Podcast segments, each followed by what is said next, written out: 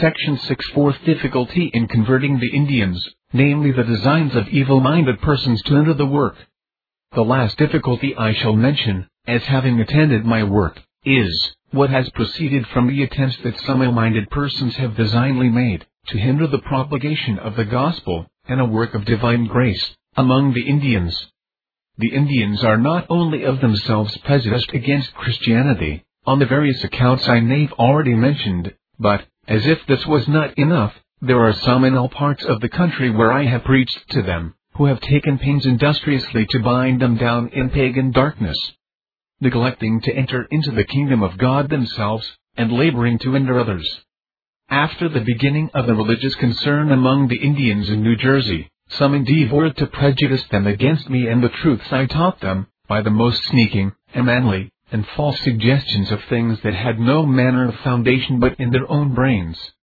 Some particulars of this kind I formerly took notice of in one of the remarks made upon my journal concluded the 20th of November last. And might have added more, and of another nature, had not modesty forbidden me to mention what was too obscene.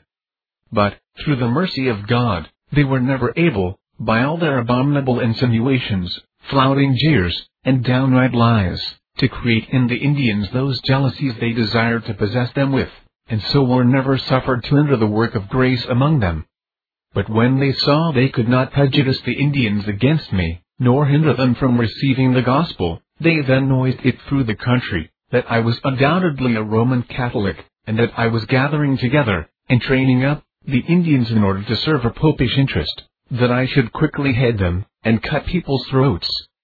What they pretended gave them reason for this opinion, was, that they understood I had a commission from Scotland. Whereupon they could with great assurance say, all Scotland is turned to the pretender, and this is but a popish plot to make a party for him here, etc. And some, I am informed, actually went to the civil authority with complaints against me, but only labored under this unhappiness, that when they came, they had nothing to complain of, and could give no color of reason why they had attempted any such thing, or desired the civil authority to take cognizance of me, having not a word to allege against my preaching or practices, only they surmised that because the Indians appeared so very loving and orderly, they had a design of imposing upon people by that means, and so of getting a better advantage to cut their throats. And what temper they would have had the Indians appear with, in order to have given no occasion, nor have left any room for such a suspicion, I cannot tell. I presume if they had appeared with the contrary temper, it would quickly have been observed of them, that they were now grown surly, and in all probability were preparing to cut people's throats. From a view of these things, I have had occasion to admire the wisdom and goodness of God in providing so full and authentic a commission for the undertaking and carrying on of this work, without which, notwithstanding the charitableness of the design, it had probably met with molestation. The Indians who have been my hearers in New Jersey, have likewise been sued for debt, and threatened with imprisonment, more since I came among them, as they inform me, than in seven years before. The reason of this, I suppose, was, they left frequenting those tippling houses where they used to consume most of what they gained by hunting and other means. And these persons, seeing that the hope of future gain was lost, were resolved to make sure of what they could. And perhaps some of them put the Indians to trouble, purely out of spite at their embracing Christianity. This conduct of theirs has been very distressing to me. For I was sensible, that if they did imprison anyone that embraced or hearkened to Christianity, the news of it would quickly spread among the pagans, hundreds of miles distant, who would immediately conclude I had involved them in this difficulty, and thence be filled with prejudice against Christianity, and strengthened in their jealousy, that the whole of my design among them, was to ensnare and enslave them. And I knew that some of the Indians upon Susquehanna had made this objection against hearing me preach, namely that they understood a number of Indians in Maryland, some hundreds of miles distant, who had been uncommonly free with the English, were after a while put in jail, sold, etc. Whereupon they concluded, it was best for them to keep at a distance, and have nothing to do with Christians.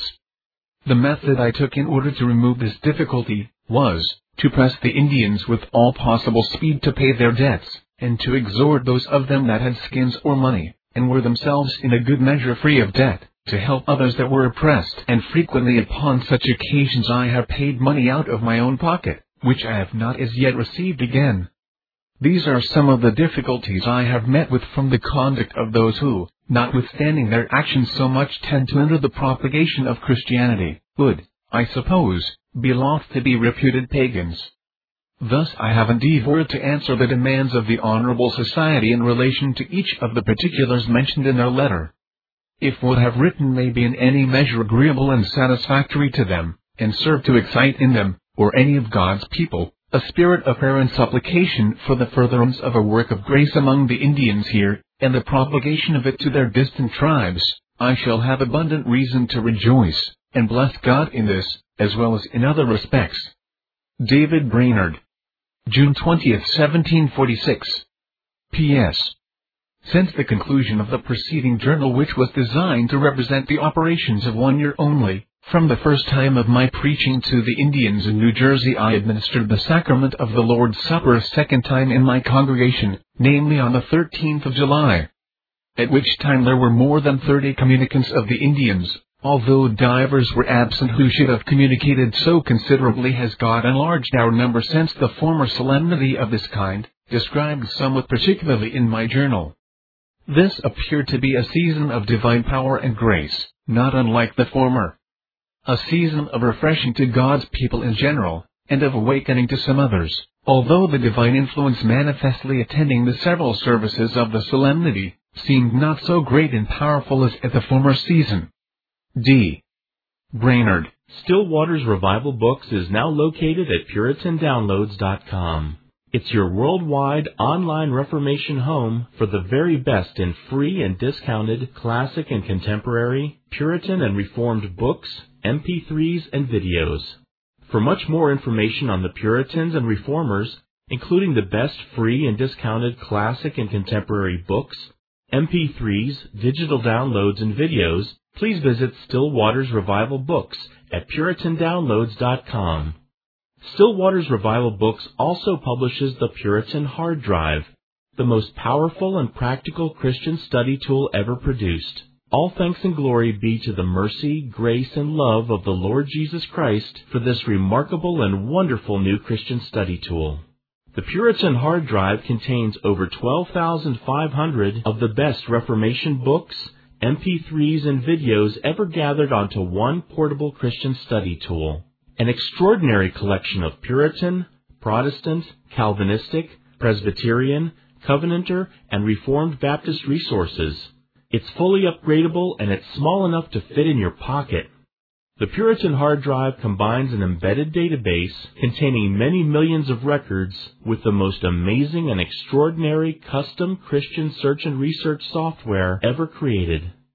The Puritan hard drive has been produced to assist you in the fascinating and exhilarating spiritual, intellectual, familial, ecclesiastical, and societal adventure that is living the Christian life. It has been specifically designed so that you might more faithfully know, serve, and love the Lord Jesus Christ, as well as to help you to do all you can to bring glory to His great name. If you want to love God with all your heart, soul, strength, and mind, then the Puritan hard drive is for you. Visit PuritanDownloads.com today for much more information on the Puritan hard drive and to take advantage of all the free and discounted Reformation and Puritan books, MP3s, and videos that we offer at Still Waters Revival Books.